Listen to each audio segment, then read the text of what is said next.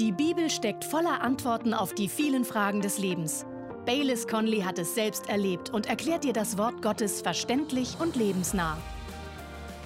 1. Petrus 1, Verse 23 bis 25.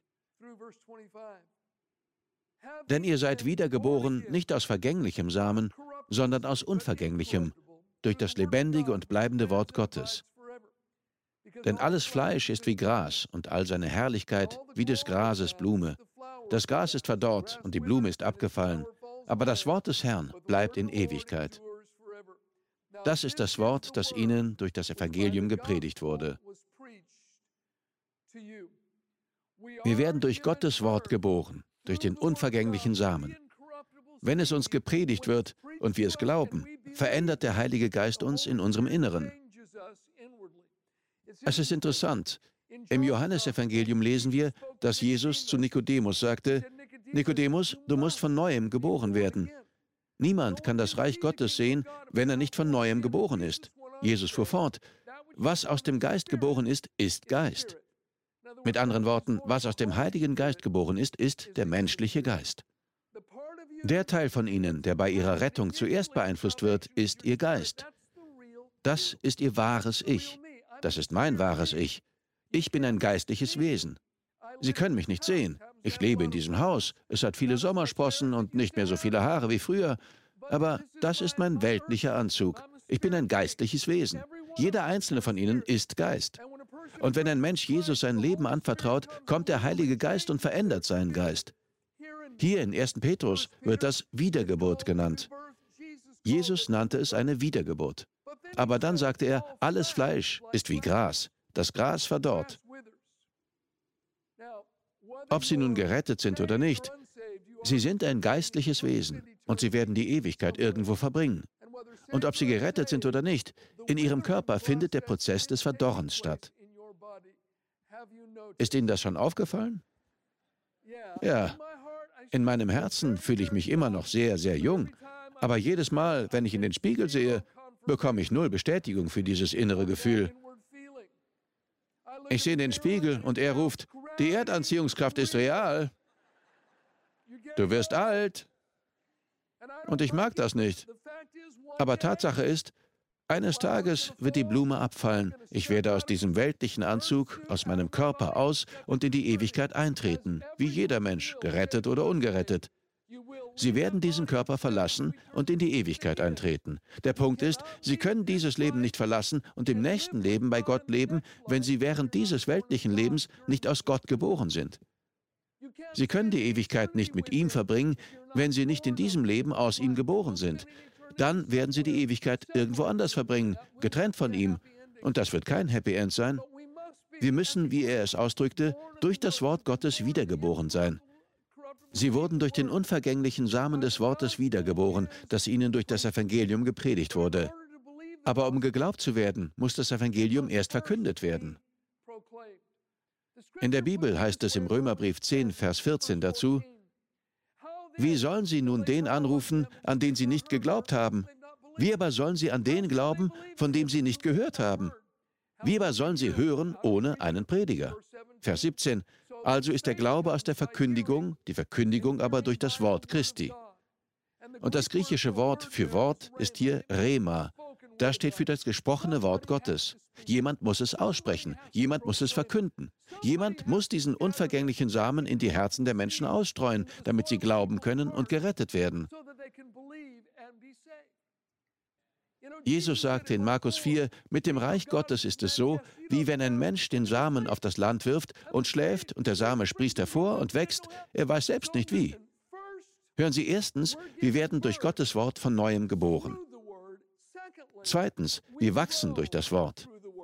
1. Petrus 2, Vers 2, wie neugeborene Kinder, begierig nach der vernünftigen, unverfälschten Milch, damit ihr durch sie wachset zur Rettung. Ich weiß nicht, ob Ihnen das klar ist, aber Gottes Ziel für Sie ist nicht der Himmel. Gottes Ziel für Sie ist Wachstum.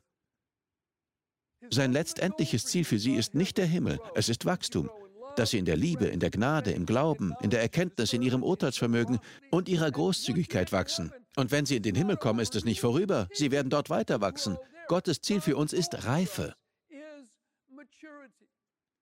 Und hier ist etwas, das wir nicht versäumen dürfen. Gott will, dass wir zusammenwachsen. Er spricht hier über das Wachstum durch das Wort und dann verknüpft er die Vorstellung des Wachstums mit der Gemeinschaft. Da steht in 1. Petrus 2, Verse 4 und 5. Zu ihm kommend als zu einem lebendigen Stein, von Menschen zwar verworfen, bei Gott aber auserwählt, kostbar. Lasst euch auch selbst als lebendige Steine aufbauen, als ein geistliches Haus, ein heiliges Priestertum, um geistliche Schlachtopfer darzubringen, Gott hochwillkommen durch Jesus Christus. Verse 9 und 10. Ihr aber seid ein auserwähltes Geschlecht, ein königliches Priestertum, eine heilige Nation, ein Volk zum Besitztum, damit ihr die Tugenden dessen verkündigt, der euch aus der Finsternis zu seinem wunderbaren Licht berufen hat, die ihr einst nicht ein Volk wart, jetzt aber ein Volk Gottes seid, die ihr nicht Barmherzigkeit empfangen hattet, jetzt aber Barmherzigkeit empfangen habt. Und zusammen sollen wir seine Tugenden in einer sehr finsteren Welt verkündigen. Aber er spricht sofort über Wachstum und entwickelt daraus die Idee, in der Gemeinschaft zu wachsen. Tatsächlich finden wir im Epheserbrief denselben Gedanken, obwohl er hier ein bisschen klarer ist. Epheser 2, Verse 19 bis 22. So seid ihr nun nicht mehr Fremde und Nichtbürger, sondern ihr seid Mitbürger der Heiligen und Gottes Hausgenossen. Ihr seid aufgebaut auf der Grundlage der Apostel und Propheten, wobei Christus Jesus selbst Eckstein ist. In ihm zusammengefügt wächst der ganze Bau. Sagen Sie alle zusammen. Er will, dass wir zusammen wachsen. In ihm zusammengefügt wächst der ganze Bau zu einem heiligen Tempel im Herrn. Und in ihm werdet auch ihr mit aufgebaut. Sagen Sie alle zusammen. Zu einer Behausung Gottes im Geist. Ich habe ein Studium gemacht, im Alten wie im Neuen Testament, aber vor allem im Neuen Testament und mir angesehen, wie Gott sich unser gemeinsames Wachstum vorstellt, welche Möglichkeiten wir haben, zusammen zu wachsen. Hier ist eine kurze Liste. Gott will, dass wir im Gebet zusammen wachsen. Gott will, dass wir in der Anbetung zusammen wachsen. Er will, dass wir uns versammeln und Gemeinschaft haben und in diesem Bereich wachsen. Er will, dass wir uns zur Ermutigung, zur Lehre, zur Erfrischung versammeln und dabei wachsen.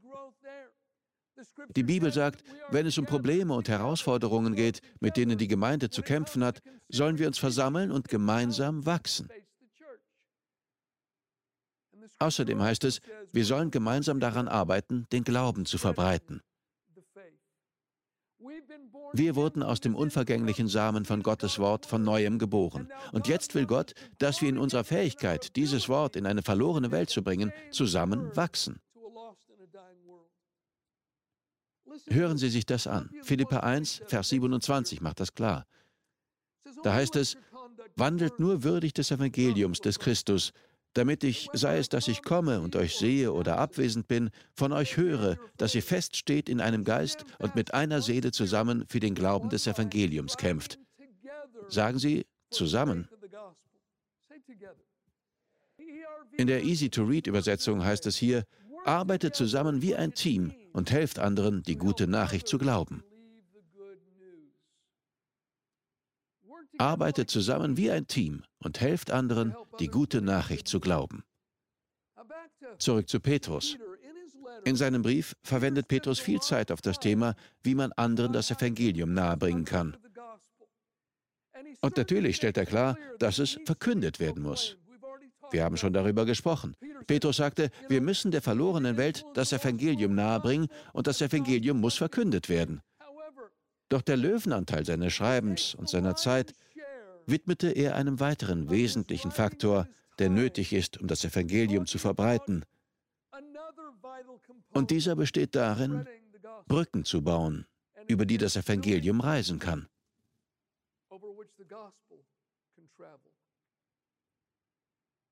Er sagte, dass wir als Einzelne wie auch als Gemeinschaft die einfache Strategie nutzen sollten, unser Licht leuchten zu lassen. Denn die Wahrheit ist, es erfordert weit mehr Mühe, eine Brücke zu bauen, als etwas zu verkündigen. Es erfordert weit mehr gemeinsame Mühe, zu leuchten, als zu reden.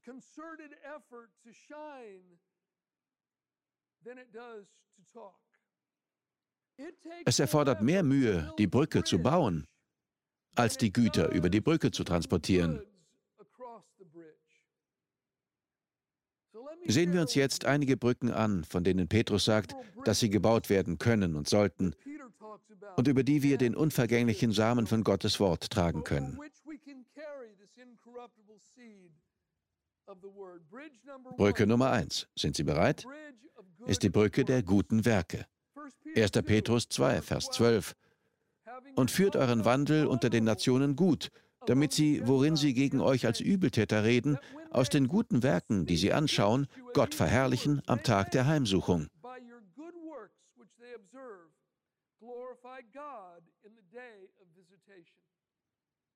Man kann Gegner durch gute Werke buchstäblich in Gläubige verwandeln. Jesus drückte das so aus, Matthäus 5, Vers 16. So soll euer Licht leuchten vor den Menschen, damit sie eure guten Werke sehen und euren Vater, der in den Himmeln ist, verherrlichen. Das kann alles sein, wie ohne Bezahlung auf das Kind eines Paares aufzupassen, damit sie einen freien Abend haben, oder für den Nachbarn einzukaufen. Ich weiß, Sie sind sehr beschäftigt, ich gehe jetzt einkaufen, kann ich Ihnen etwas mitbringen? Ich habe gerade an Sie gedacht. Die einfachsten Dinge. Stecken Sie das Evangelium in Arbeitskleidung. Es ist erstaunlich, welche Brücken für das Evangelium gebaut werden können.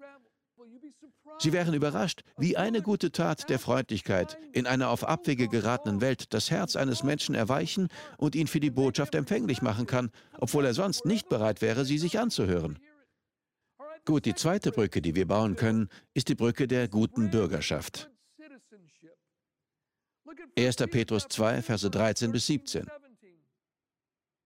Ordnet euch aller menschlichen Einrichtungen unter, um des Herrn willen, sei es dem König als Oberherrn oder den Statthaltern als denen, die von ihm gesandt werden zur Bestrafung der Übeltäter, aber zum Lob derer, die Gutes tun. Denn so ist es der Wille Gottes, dass ihr durch Gutes tun die Unwissenheit der unverständigen Menschen zum Schweigen bringt. Als Freie und nicht als solche, die die Freiheit als Deckmantel der Bosheit haben, sondern als Sklaven Gottes. Er weist allen Ehre, liebt die Bruderschaft, fürchtet Gott, ehrt den König.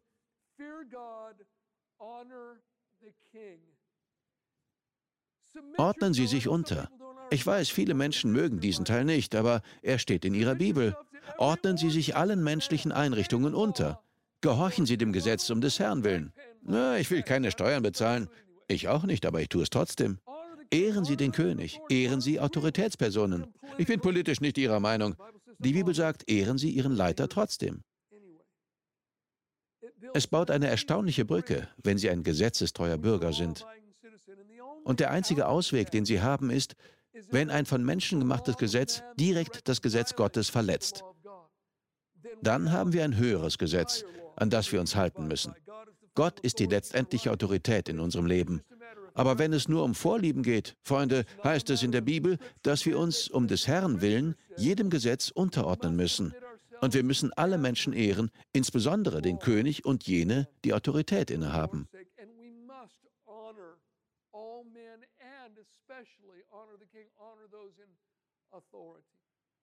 Ich sage Ihnen, wenn Sie einen Geist der Ehre in sich tragen, wird das Brücken bauen, über die das Evangelium gehen kann. Es wird die Unwissenheit der unverständigen Menschen zum Schweigen bringen, sagt die Bibel. Die dritte Brücke, über die wir sprechen wollen, ist die einer gesunden Ehe. 1. Petrus 3, Verse 1 bis 4. Ebenso ihr Frauen, ordnet euch den eigenen Männern unter, damit sie, wenn auch einige dem Wort nicht gehorchen, ohne Wort durch den Wandel der Frauen gewonnen werden, indem sie euren in Furcht reinen Wandel angeschaut haben. Euer Schmuck. sei nicht der äußerliche durch Flechten der Haare und Umhängen von Gold oder Anziehen von Kleidern, sondern der verborgene Mensch des Herzens, im unvergänglichen Schmuck des sanften und stillen Geistes, der vor Gott sehr köstlich ist.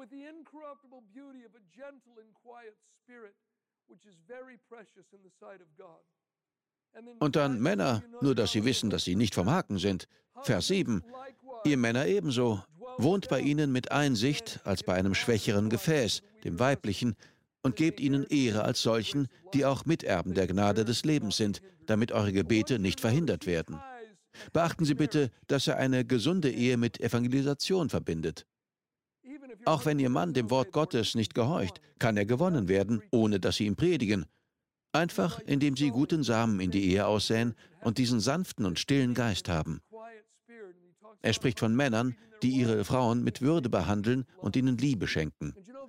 Tatsächlich heißt es in Epheser 5, wo es um die Ehe geht, dass die Ehe ein Bild für die Erlösung ist. Ein Mann, der eine Ehe schließt, verlässt seinen Vater und seine Mutter und hängt aufgrund seiner großen Liebe zu ihr, seiner Frau, an. Jesus verließ seinen Vater im Himmel und wurde aufgrund seiner großen Liebe zu uns Teil der Menschheit, um uns zu erlösen und uns zu sich zu holen. Eine Ehe spricht auf einer sehr tiefgehenden Ebene in das Herz einer Person. Wir leben in einer Gesellschaft, in der die Ehe nicht hoch angesehen ist. Und es ist in dieser Zeit sehr ungewöhnlich, wenn Menschen schon viele Jahrzehnte lang verheiratet sind und den Kurs gehalten haben. Ich sage Ihnen, die Ehe ist eine erstaunliche Brücke, über die das Evangelium reisen kann. Janet und ich sind jetzt fast 38 Jahre verheiratet. Ich denke, das macht uns glaubwürdig für das, was wir zu sagen haben. Es mag Sie überraschen, aber ich übertreibe nicht, wenn ich sage, dass ich oft von allen möglichen Menschen gefragt werde, wie lange wir schon verheiratet sind. Sie sagen, wie um alles in der Welt habt ihr das geschafft? Du scheinst deine Frau immer noch zu lieben. Ihr macht das großartig. Es scheint alles noch frisch zu sein. Was ist euer Geheimnis? Gut, hier ist die Brücke. Hier kommt der Same. Ich sage Ihnen, Jesus Christus steht bei uns immer im Mittelpunkt. Wir sind uns nicht immer einig, aber wir klären die Dinge. Ich kann Menschen über diese Brücke einer gesunden Ehe vom Evangelium erzählen. Wenn Sie eine gescheiterte Ehe hinter sich haben, oder zwei oder drei, wie auch immer, hören Sie, wenn Sie wieder eine Beziehung eingehen, lohnt es sich, hart dafür zu arbeiten. Es lohnt sich, in diese Ehe auszusäen. Es lohnt sich, dafür zu kämpfen, dass sie funktioniert. Wenn Sie also wieder eine Ehe eingehen, Lassen Sie sie zu Ihrem eigenen Wohl gelingen. Aber sie gibt Ihnen auch eine wunderbare Plattform, um anderen davon zu erzählen. Denn die Welt sucht nach Dingen, die funktionieren. Sie sucht nach Beziehungen, die andauern.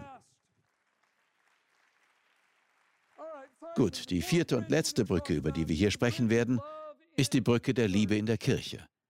1. Petrus 3, Verse 8 und 9. Endlich aber seid alle gleichgesinnt, mitleidig, voll geschwisterlicher Liebe, barmherzig, demütig und vergeltet nicht Böses mit Bösem oder Scheltwort mit Scheltwort, sondern im Gegenteil segnet, weil ihr dazu berufen worden seid, dass ihr Segen erbt.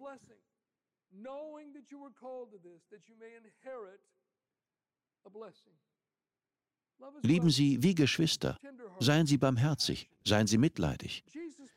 Jesus drückte das in Johannes 13, Verse 34 und 35 so aus. Ein neues Gebot gebe ich euch, dass ihr einander liebt, damit, wie ich euch geliebt habe, auch ihr einander liebt. Daran werden alle erkennen, dass ihr meine Jünger seid, wenn ihr Liebe untereinander habt. Vor Jahren aßen wir in der Gemeinde zusammen. Jeder brachte etwas mit. Und da war eine Dame, deren Ehemann noch nie mitgekommen war. Er war Mitglied einer der anderen großen Weltreligionen. Er war in dieser Religion aufgewachsen und nicht am Christentum und der Gemeinde interessiert. Er wollte nicht kommen, aber sie lockte ihn mit dem Versprechen von gutem Essen. Er kam, weil er hörte, dass es viel gutes Essen geben würde. Und während die Menschen lachten, Musik spielte und alle aßen, beobachtete ich ihn. Er stand mit überkreuzten Armen da und machte ein erstauntes Gesicht.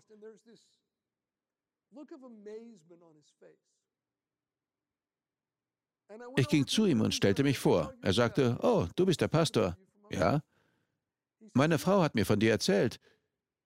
Ich sehe hier etwas, das ich noch nie zuvor gesehen habe. Wenn ich mich nicht irre, ist das aufrichtige Liebe. Ich weiß, dass diese Menschen aus einem unterschiedlichen Hintergrund und verschiedenen Kulturen kommen. So etwas habe ich noch nie gesehen. Würdest du zu mir nach Hause kommen und mit mir darüber reden? Ich sagte sicher. Wir vereinbarten ein Treffen. Ich ging zu seinem Haus und erzählte ihm in seinem Wohnzimmer vom Evangelium. Er wurde nicht gerettet, aber er hörte sehr höflich zu und stellte Fragen. Aber kurz danach kam sein älterer Bruder in die Gemeinde und wurde gerettet. Und dann vertraute seine Tochter Jesus ihr Leben an. Er hat den Planeten Erde vor ein paar Jahren verlassen. Ich weiß nicht, ob er sich je für Christus entschieden hat. Ich hoffe es. Aber was seine Aufmerksamkeit auf sich zog, was sein Herz öffnete, war die Liebe in der Gemeinde. Sie baute eine Brücke und er lud mich ein, die Brücke mit dem unvergänglichen Samen zu überqueren. Sonst hätte er sich nicht dafür interessiert. Wenn wir anfangen, Brücken zu bauen, müssen wir uns bereit machen. In der Bibel heißt es 1. Petrus 3, Vers 15, sondern haltet den Herrn, den Christus, in euren Herzen heilig. Seid aber jederzeit bereit zur Verantwortung jedem gegenüber, der Rechenschaft von euch über die Hoffnung in euch fordert. Vielleicht sagt jemand, warum lebst du so? Warum verbringst du einen so großen Teil deines Sonntags in einer Gemeinde? Ich meine, du könntest am Strand sein. Warum tust du das? Warum spendest du so viel von deinem Geld für wohltätige Zwecke? Warum tust du das? Wenn die Menschen fragen, seien sie bereit für eine Antwort. Bereiten Sie sich rechtzeitig vor. Und das muss nicht komplex sein. Ich meine, es kann ganz einfach sein. Vier Dinge. Ich hatte keinen Frieden. Jemand erzählte mir von Jesus. Ich setzte mein Vertrauen auf ihn und er gab mir Frieden. Samen gepflanzt. Sie können Ihre Geschichte einflechten, aber denken Sie darüber nach. Er sagte, seien Sie bereit, jedem eine Antwort, Rechenschaft zu geben, der Sie fragt. Warum tust du das? Du willst nichts dafür und hilfst dauernd anderen Menschen. Was hast du davon? Du bekommst nichts dafür. Warum tust du das? Warum hast du eine so gute Ehe? Was ist das Geheimnis?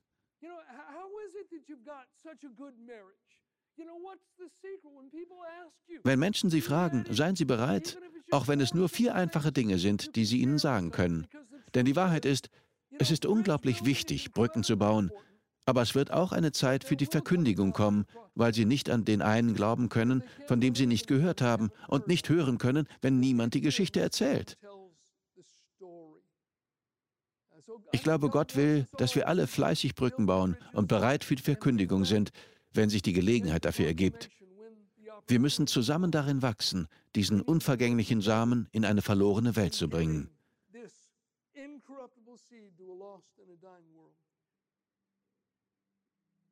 Ich glaube nicht, dass es Zufall ist, dass Sie heute hier sind oder per Livestream oder über ein anderes Medium zuhören. Ich glaube, Gott versucht, Ihre Aufmerksamkeit zu bekommen. Ja, Ihre. Er kennt Sie. Er liebt Sie. Er kennt ihre Hochs und Tiefs, ihr Ein und Aus, ihr Kommen und Gehen, und er liebt sie innig. Er möchte, dass sie ihn kennen. In der Bibel heißt es, Gott hat die Welt so sehr geliebt, dass er ihr ein Geschenk gemacht hat, seinen einzigen Sohn, damit alle, das sind Sie, das bin ich, wer immer an ihm glaubt, nicht umkommt, sondern ewiges Leben hat. Wenn Sie die Ewigkeit mit Gott verbringen wollen, müssen Sie in diesem Leben von neuem geboren werden. Ich möchte ein einfaches Gebet mit Ihnen sprechen. Wo immer Sie hier im Saal sind, wo immer Sie zuhören, wenn Sie diese Worte von Herzen sprechen und aufrichtig sind und wirklich zu Gott reden, glaube ich, dass er Ihnen begegnen wird. Ohne ein aufrichtiges Herz bedeuten die Worte nichts, aber wenn Sie von Herzen mitbeten, wird Gott Ihnen begegnen. Wenn Sie ein verlorener Sohn oder eine verlorene Tochter sind, ist es an der Zeit, nach Hause zu kommen. Das ist Ihr Moment. Diese Entscheidung kann niemand für Sie treffen, nur Sie allein. Legen Sie doch eine Hand auf Ihr Herz und beten Sie mit mir. Sagen Sie einfach, Oh Gott, ich komme zu dir. Ich glaube von ganzem Herzen. Ich glaube, dass Jesus Christus dein Sohn ist. Ich glaube, dass er am Kreuz starb, um für meine Sünde zu bezahlen. Und ich glaube, dass er von den Toten auferweckt wurde. Jesus, ich vertraue dir mein Leben an. Ich bekenne dich als meinen Herrn und Retter. Von diesem Moment an gehört mein Herz dir. Amen. Fantastisch. Wir danken dir fürs Zuhören. Weitere Predigten sowie eine tägliche Andacht von Baylis findest du kostenlos auf baylis-conley.de. Gott segne dich.